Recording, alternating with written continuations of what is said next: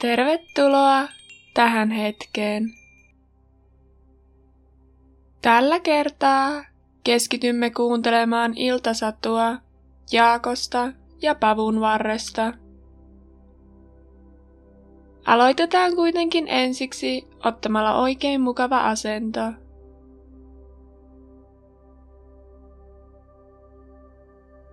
Kun tunnet olosi mukavaksi, anna silmiesi sulkeutua, jos et ole vielä tehnyt niin. Ota muutama syvä hengenveto.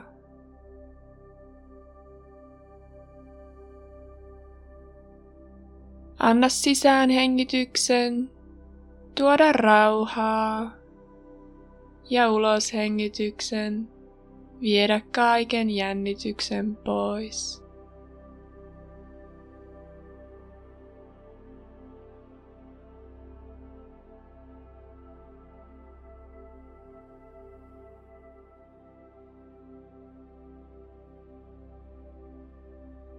Hienoa.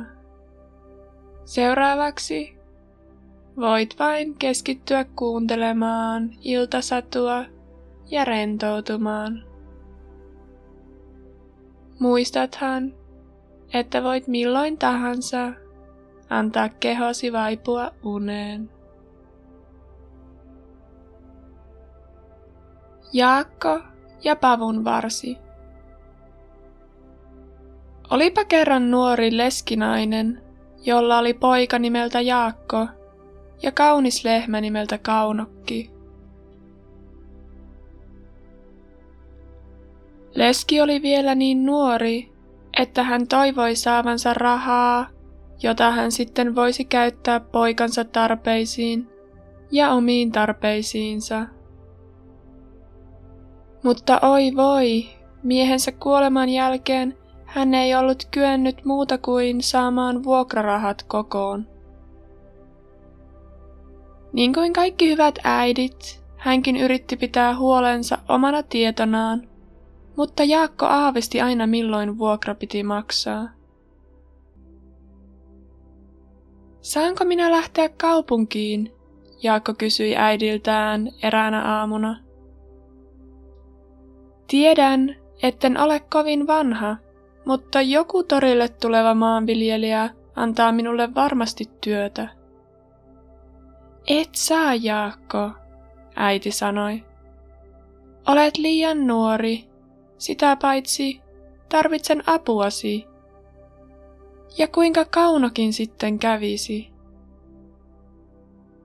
Kuinka kaunokin kävisi, Jaakko huudahti. Se on niin viisas, että se osaa itse niityltä kotiin lypsyajaksi. Taidat olla oikeassa, äiti sanoi. Kaunokki on paras lehmä näillä main, enkä tiedä kuinka tulisimme toimeen ilman sen maitoa. Mutta yhtä kaikki se tuntee sinut ja luottaa sinuun. Haluat vain pitää minut kotona, Jaakko sanoi sävyisesti. Mutta minusta on surkea nähdä, kuinka alat murehtia heti, kun vuokranmaksun aika koittaa. Miksi emme tällä kertaa pyytäisi vuokraisäntää odottamaan vähän? Ehkä pyydänkin, äiti huokaisi. Jos todella uskot, että kirjeestä olisi jotain apua. On varmasti, Jaakko sanoi. Niinpä leski istuutui ja kirjoitti vuokraisännälle muutaman rivin ja pyysi lisää maksuaikaa. Mutta vuokraisäntä vastasi heti ja ilmoitti, että ikävä kyllä hänellä oli kova rahapula ja hänen täytyi saada vuokrarahat määräpäivänä. Mitä me nyt teemme? Jaakon äiti huudahti. Vuokraisäntä tarkoittaa, mitä sanoo. Hän ei anna meille lisää aikaa ja meillä on vain muutama viikko jäljellä. Jaakko pudisteli päätään. Hän tiesi, kuinka paljon äiti piti heidän mökistään, ja millainen isku äidille olisi, jos he joutuisivat lähtemään. Jaakko halusi todella olla avuksi, mutta hän osasi vain uneksia siitä, että löytäisi kulta-aarteen puutarhan perältä. Hän ei kerta kaikkiaan keksinyt, miten saada rahaa vuokran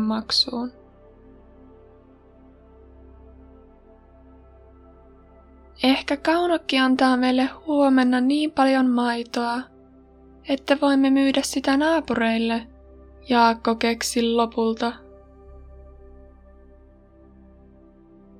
Ja minä voisin käydä katsomassa, ovatko kanat munineet tänä aamuna.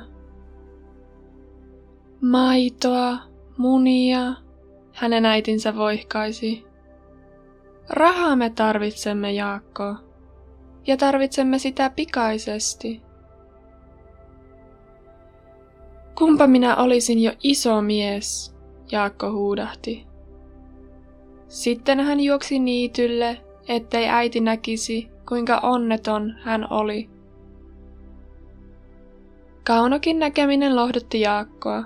Sen suuret kirkkaat ruskeat silmät ja rauhallinen käyskentely niityllä piristivät häntä. Ja hän alkoi ajatella, etteivät asiat ehkä olletkaan kovin huonosti.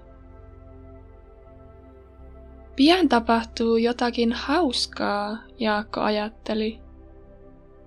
Vuokraisäntä ei vie mökkiämme, vaikka emme maksaisikaan vuokraa, eikä hän voi ottaa kaunokkia tai kanojamme.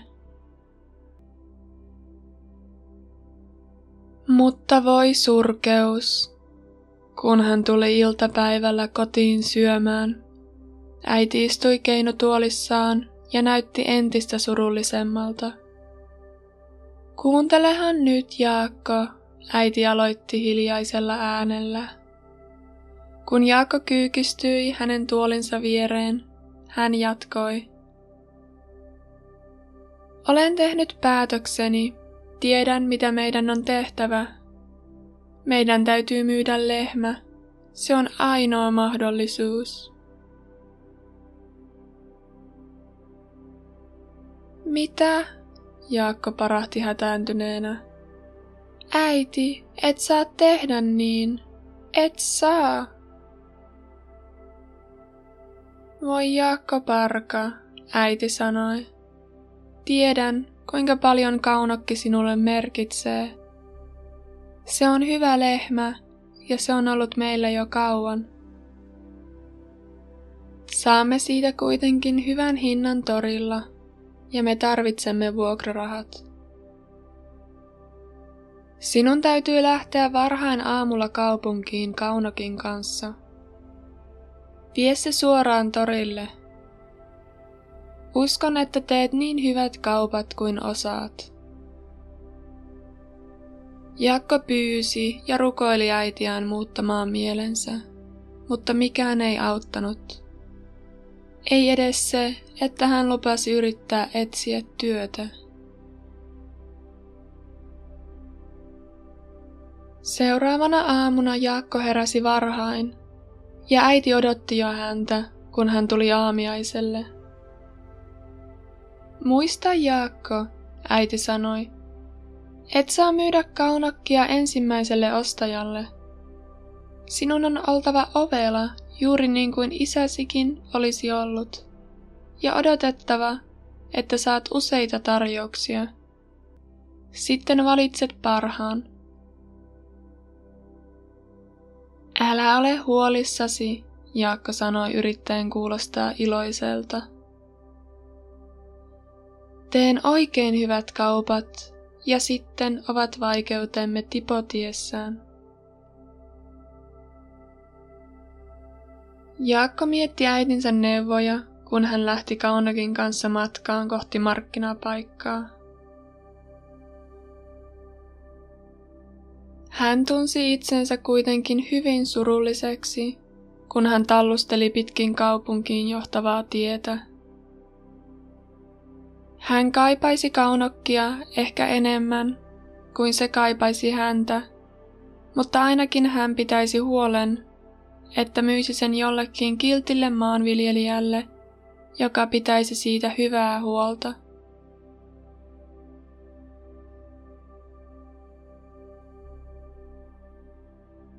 Aivan lähellä kaupunkia Jaakko hämmästyi, kun tien vierellä istuva vanha mies tervehti häntä. Minne olet matkalla, poikaseni? vieras mies kysyi hymyillen. Torille, sanoi Jaakko. Aion myydä meidän lehmämme. Myy se minulle, vieras sanoi. Ota tämä papupussi maksuksi. Ne ovat taikapapuja ja tekevät sinusta rikkaan. Luota minuun, poikaseni. Minä tiedän, mistä puhun. Taikapapuja tekevät minusta rikkaan. Mutta sehän olisi kerrassaan suuren moista. Totta kai minä otan pavut maksuksi kaunokista. Muista kylvää pavut juuri tänä yönä. Aamulla pavun varsi ulottuu jo korkealle taivaaseen, sanoi vanhus.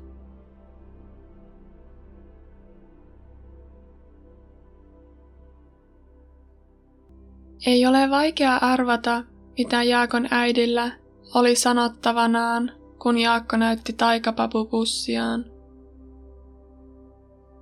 Katso, minun pitää kylvää nämä tänä iltana, Jaakko huusi. Eikö tämä olekin parempi maksu kaunokista kuin jonkun maanviljelijän rahat?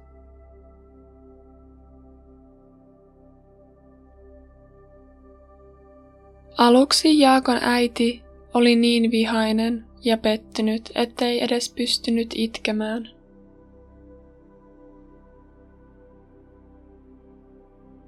Hän tuijotti Jaakkoa ja voihkaisi.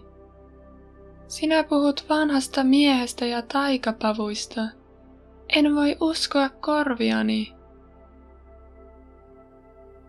Hölmö, tyhmä, tyhmä hölmö. Kuinka voimme maksaa vuokran hyödyttömillä pavuillasi? Ja hän nappasi Jaakolta pussin ja heitti sen ulos ikkunasta. Sateenkaaren kirjavat pavut lensivät ylt ympäriinsä tummaan multaan ja unohtuivat sinne, kun vihainen leskinainen jatkoi tyhmän poikansa torumista. Et saa ollenkaan ruokaa, hän pauhasi. Saat mennä nälkäisenä nukkumaan. Ja aamulla sinun on etsittävä se ilkeä ukko ja pakotettava hänet antamaan lehmä takaisin. Sitten saat viedä sen torille niin kuin sinun pitikin ja myydä sen hyvästä hinnasta. Ja nyt painus siitä nukkumaan.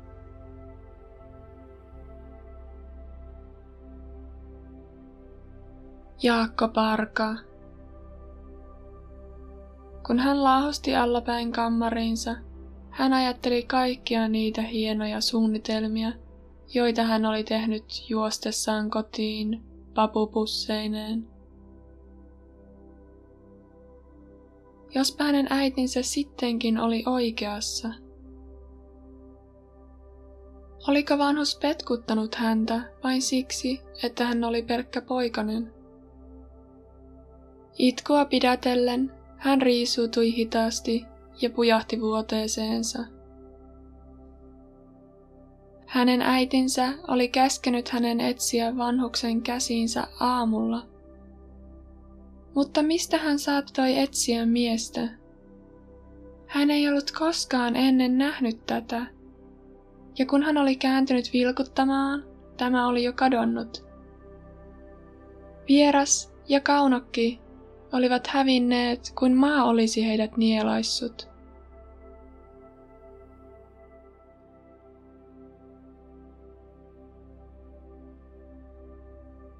Jaakko makasi pitkään valveilla.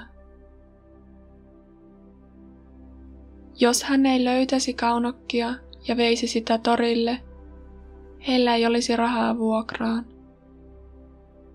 Heidän täytyisi ehkä lähteä mökistään, ja se murtaisi hänen äitinsä sydämen.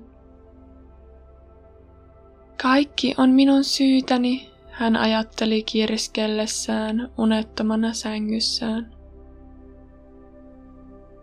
Äiti ei koskaan lakkaa sanomasta, että kaikki oli minun syytäni.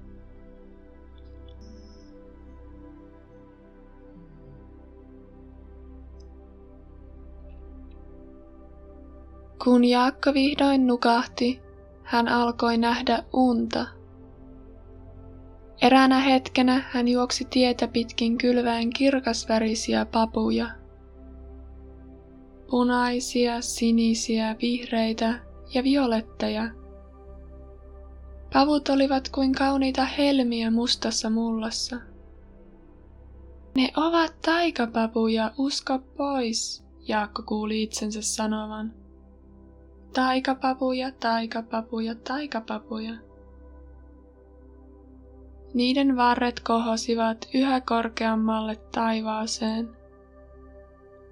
Olen varma, että ne kasvavat.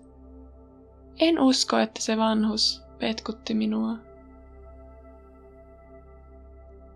Uni tuntui niin todelliselta, että Jaakko heräsi ja makasi hiljaa jonkin aikaa ja yritti muistaa, mitä unessa oli tapahtunut. Kun hän sulki silmänsä uudestaan, hän näki itsensä kävelemässä hitaasti valkoista tietä, jonka päässä vanhus odotti häntä. Olet kelpo poika, Jaakko, vanhus sanoi ystävällisellä äänellä. Reipas poika. Älkää menkö, Jaakko kuuli itsensä huutavan. Kertokaa, mitä te olette tehnyt kaunokille. Teidän pitää antaa se takaisin minulle. On tapahtunut kauhea erehdys. Kertokaa minulle, mistä minä löydän sen.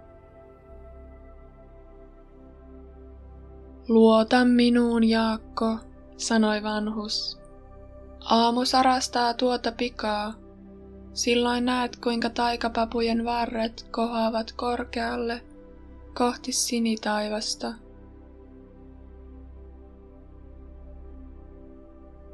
Kun Jaakko unessaan ojensi kätensä tarttuakseen vanhukseen, hän heräsi.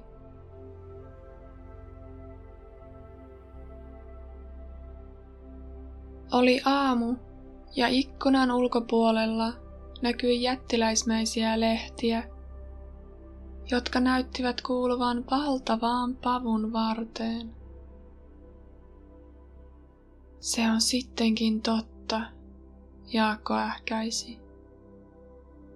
Ne olivat taikapapuja.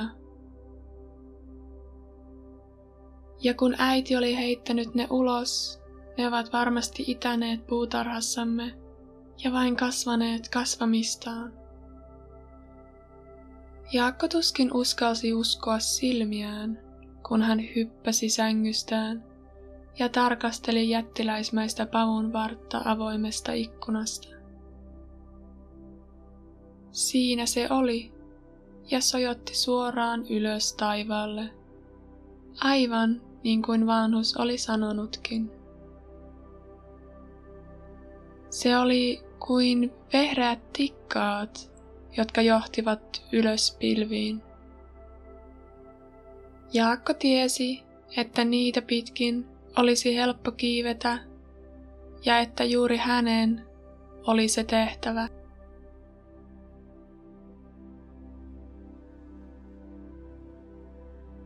Hän pukeutui niin nopeasti kuin suinkin ja hiipi salavihkaa alakertaan. Hänen äitinsä nukkui vielä, ja hienokseltaan jännityksestä väristen Jaakko aloitti kiipeämisen.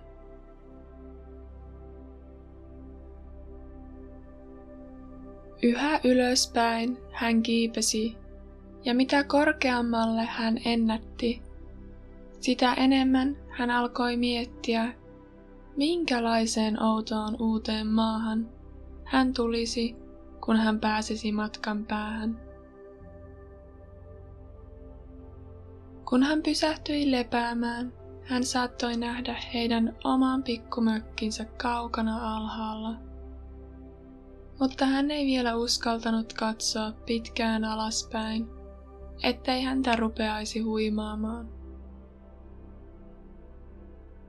Niinpä hän jatkoi kiipeämistään ja unohti pian pelkonsa. Tuntui siltä, kuin pavun varsi auttaisi häntä pääsemään latvaan. Sen ystävälliset versot olivat kuin jättiläistikapuiden askelmia. Ja kiipeäminen kävi niin helposti, että jopa puutarhan pienimpään puuhun oli paljon hankalampi kavuta. Se ei voi olla enää kaukana, Jaakko puheli itsekseen. Jos vielä kauan joudun kiipeämään, olen pian pilvien keskellä.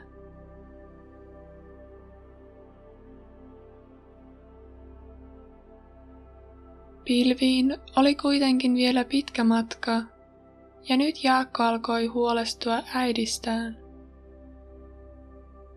Olikohan äiti kaivannut häntä aamiaiselle? Ehkäpä äiti ajatteli, että hän oli jo lähtenyt etsimään vanhaa miestä ja kaunokkia. Mitä hän äiti sanoo, kun hän palaa kotiin? Katuukohan äiti sitä, että niin kovasti halveksi taikapapuja? Olisi ainakin syytä.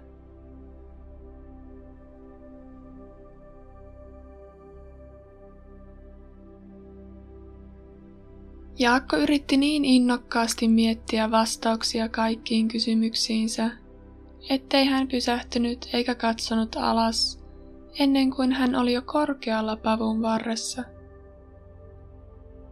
Ja sitten hän kauhistui huomatessaan, kuinka pieniltä alapuolella olevat talot näyttivät. Ne olivat kuin pieniä korttitaloja. Voi hyvä tavaton, olen todellakin pilvien keskellä, hän ajatteli ja tarrautui pavun varteen. Nyt ei voi olla enää pitkä matka. Hän oli jo väsynyt ja rohkeuskin alkoi pettää. Hän yritti palauttaa mieleensä vanhan miehen hymyilevät kasvot ja vakuutti itselleen yhä uudelleen, että pavuissa oli taikavoimaa ja että vanhus oli toivonut hänelle kaikkea hyvää, eikä ollut yrittänyt petkuttaa häntä. Kun hän pysähtyi lepäämään, leijailevat pilvet hälvenivät äkkiä hänen ympäriltään, ja ihmeekseen hän näki mahtavan korkean linnan nousevan pilvistä. Kun hän tuijotti linnaa, hän unohti yhtäkkiä kokonaan pelkonsa. Hän näki, kuinka leveä valkoinen tie johti pavun varresta linnaan. Ja hänen sydämensä jyskytti jännityksestä. Hän lähtisi kävelemään tuota tietä. Pian hän jo juoksikin tietä pitkin linnaa kohti. Hengähtämättä hän nousi leveät portaat ja astui sisään raollaan olevasta ovesta.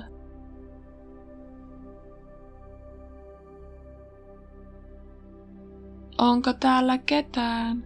hän huusi. Pimeään eteiseen tuli valtavan kookas nainen. Hän tuijotti Jaakkoa ja kysyi melko ystävällisellä äänellä – mitä asiaa sinulla on? Rouva hyvä, Jaakko sanoi. Antaisitteko minulle jotain aamiaista? Olen tullut kovin kaukaa ja minulla on niin kova nälkä. että voisin syödä vaikka kokonaisen leivän. Ei minusta ole mitään vaivaa, hän lisäsi hetken päästä. Voi lapsi raukka, valtavan kookas nainen sanoi. Voi lapsi raukka, tiedätkö kuka tämän linnan omistaa?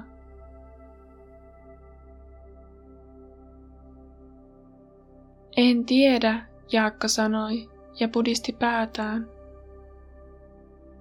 Mutta hän on varmasti rikas ja mahtava, koska hän asuu näin hienossa paikassa.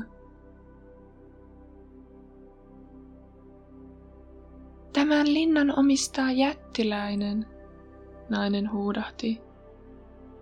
Niin, hän on minun mieheni, mutta jos hän tietäisi, että olen pyytänyt sinut sisään, en uskalla edes ajatella, mitä hän tekisi.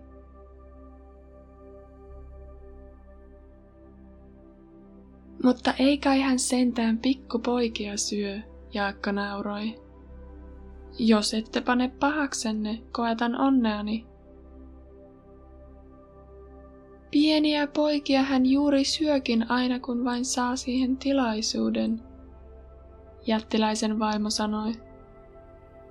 Ehkä kuitenkin ehdit syödä hiukan aamiaista ennen kuin hän palaa kävelyltä. Voi, olette kovin kiltti, Jaakko sanoi mielissään, kun hän seurasi naista valtavaan keittiöön. Leipä ja juusto riittävät kyllä oikein mainiosti, kiitos vain.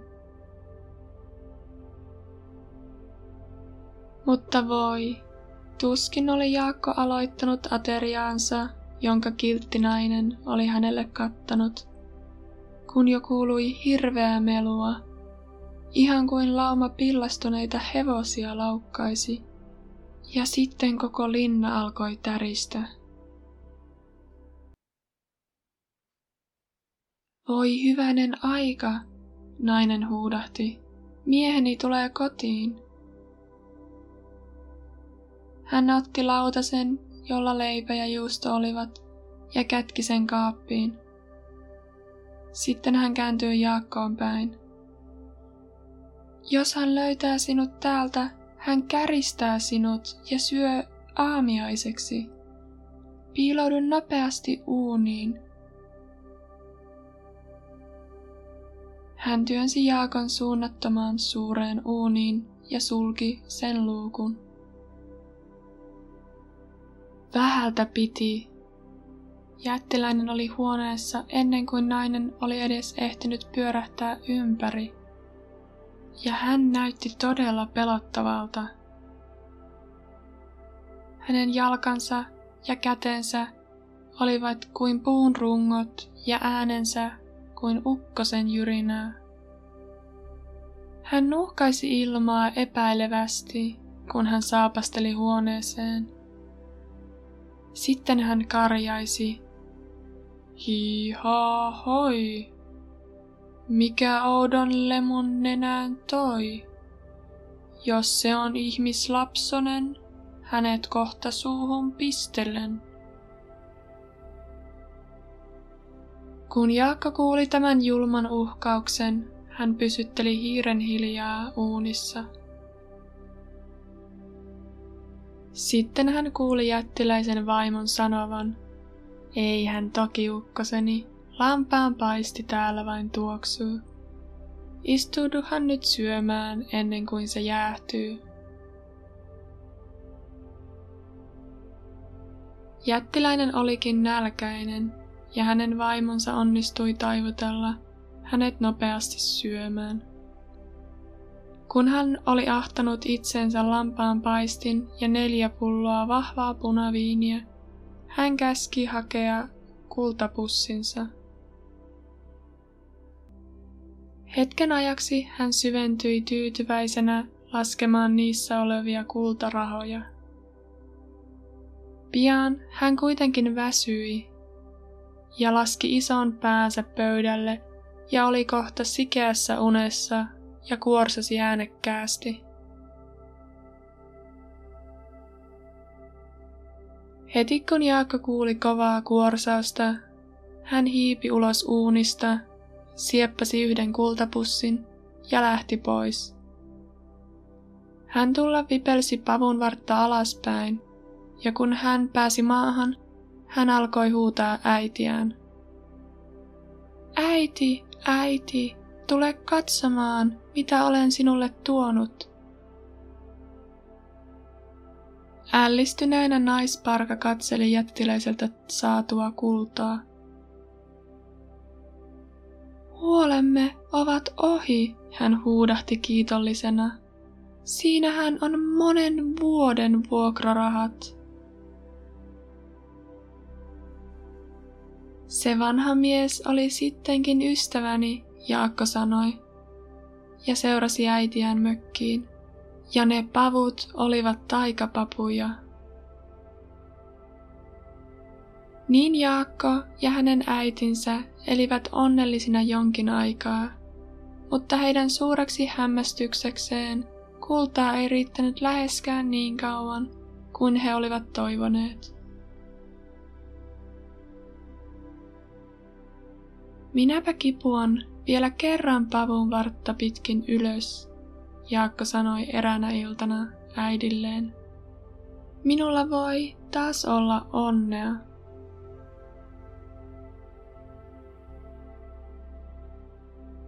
Jättiläisen vaimo yllättyi niin kovasti nähdessään Jaakon toisen kerran, että hän kutsui hänet sisään ja tarjosi kulhollisen puuroa.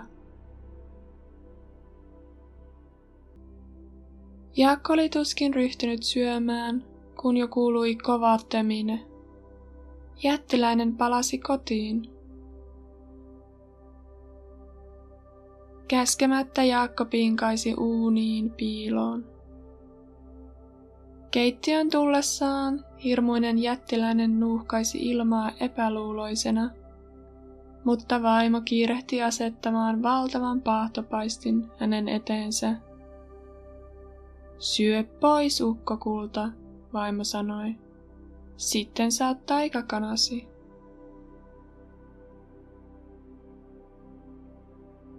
Taikakanan, Jaakko kummasteli. Miten ihmeessä kana voi olla taikakana? Pian hän sai sen selville, sillä siinä samassa hän kuuli, kun jättiläinen karjaisi. Munippa minulle muutama kultainen muna, kaunis kanaseni. Kun Jaakko sitten kuuli jättiläisen äänekkään kuorsauksen, hän tiesi, että vaara oli ohi, joten hän ryömi piilopaikastaan ja sieppasi taikakanan kainaloonsa. Kana päästi kimakan kaakatuksen, jolloin Jaakko pisti sen säkkiin ja toivoi, ettei ääni herättäisi nukkuvaa jättiläistä. Mutta voi kauhistus, jättiläinen heräsi Varas kiinni, ottakaa varas kiinni, hän karjui ikkunasta. Ennen kuin jättiläinen oli edes ehtinyt perään, poika alkoi säkkiolallaan laskeutumaan pavun vartta. Jo toisen kerran Jaakko saattoi kertoa äidilleen, että hän oli petkuttanut hirveää jättiläistä –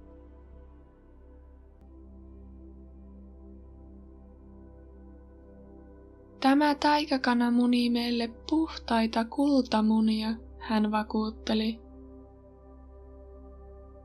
Ja niistä me saamme paljon rahaa.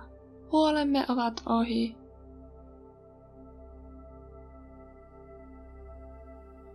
Mutta kun aika kului, Jaakon alkoi tehdä mieli vielä yhtä seikkailua, sillä olihan pavon varsi vielä puutarhassa.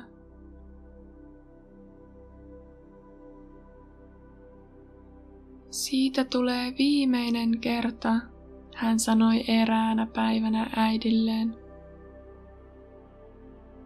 Annathan minulle siunauksesi, sillä aion kiivetä pavun vartta vain tämän viimeisen kerran. Ja kun leskinainen huomasi, ettei voinut muuttaa pojan mieltä, hän antoi tälle siunauksensa.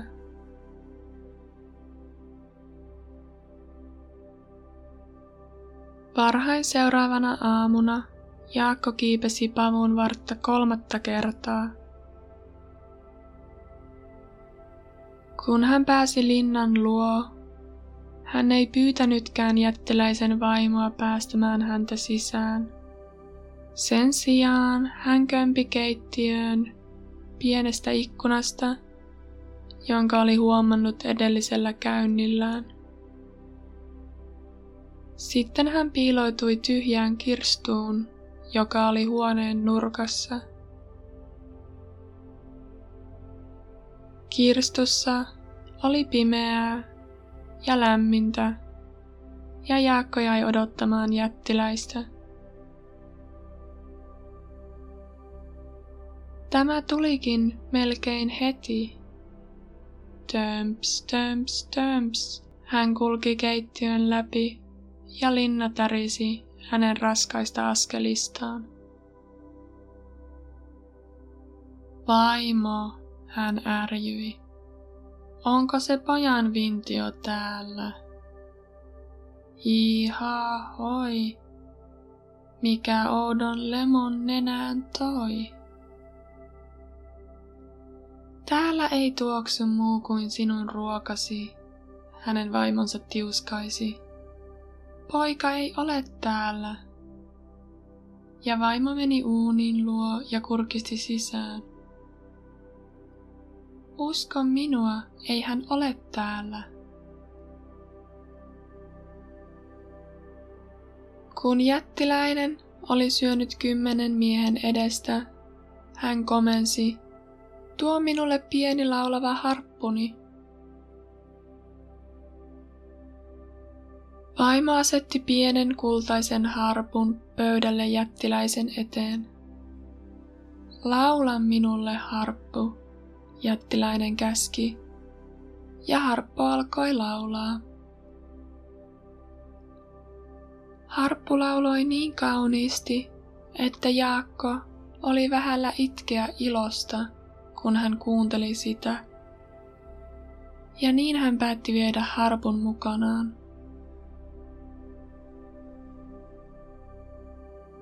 Hän odotti, kunnes harpun kauniit laulut olivat tuudittaneet jättiläisen uneen. Ja sitten hän ryömi ulos piilopaikastaan ja juoksi pöydän luo. Jättiläinen nukkui niin sikeästi, että Jaakko saattoi panna pienen harpun sen omaan siniseen silkkipussiin ennen kuin hän otti sen mukaansa. Mutta juuri kun hän pakeni huoneesta, harppu parkaisi kovalla äänellä, isäntä, isäntä. Raivasta suunniltaan jättiläinen ponkaisi pystyyn, ja vaikka Jaakko juoksikin nopeammin kuin koskaan, oli jättiläinen hänen kintereillään, kun hän ennätti pavun varren luo. Jaakko mennä vipelsi alaspäin pidellen yhä tiukasti kiinni arvokkaasta kantamuksestaan. Ja aivan hänen perässään tuli raivostunut jättiläinen. Mutta jättiläinen oli iso, painava ja kömpelö ja ketterä Jaakko oli ehtinyt jo maahan, kun jättiläinen oli vasta pavun varren puolivälissä. Äiti, äiti, tuo kirves, Jaakko huusi. Ja leski tuli juoksujalkaa ja sysäsi kirveen hänen käteensä. Kaikin voimin Jaakko hakkasi pavun vartta kunnes rätsis se kaatui maahan ja jättiläinen sen mukana. jättiläinen mäjähti maahan niin hirmuisesti jysähtäen, että maa halkesi ja nielaisi hänet.